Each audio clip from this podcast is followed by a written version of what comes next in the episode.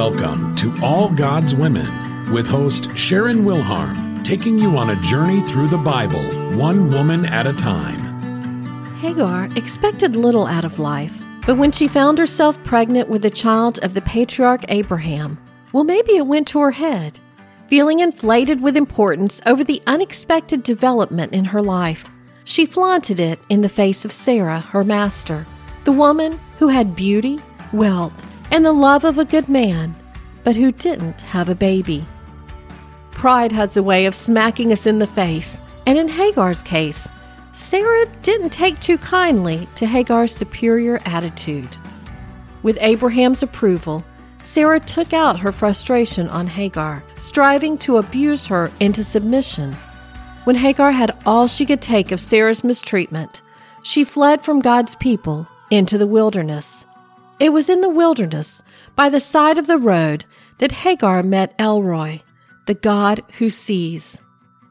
Fourteen years later, she ended up back in the desert, this time with her son Ishmael. Hagar may have been upset the first time, but this time she was worn out and weary to the point of complete despair.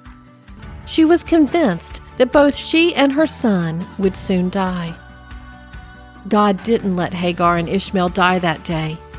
Instead, he called down from heaven and opened Hagar's eyes to a nourishing spring. None of us want to spend time in the wilderness, but it's more than worth it if that's where we get to meet one on one with the Lord. This has been All God's Women with Sharon Wilharm. Visit allgodswomen.com to further your study of Bible women. If you enjoy listening to All God's Women podcast and radio show, you're going to love my brand new Women of Prayer Bible study. Get to know the character of God by studying the prayers of women in the Bible. Grab your copy today, available in paperback and Kindle.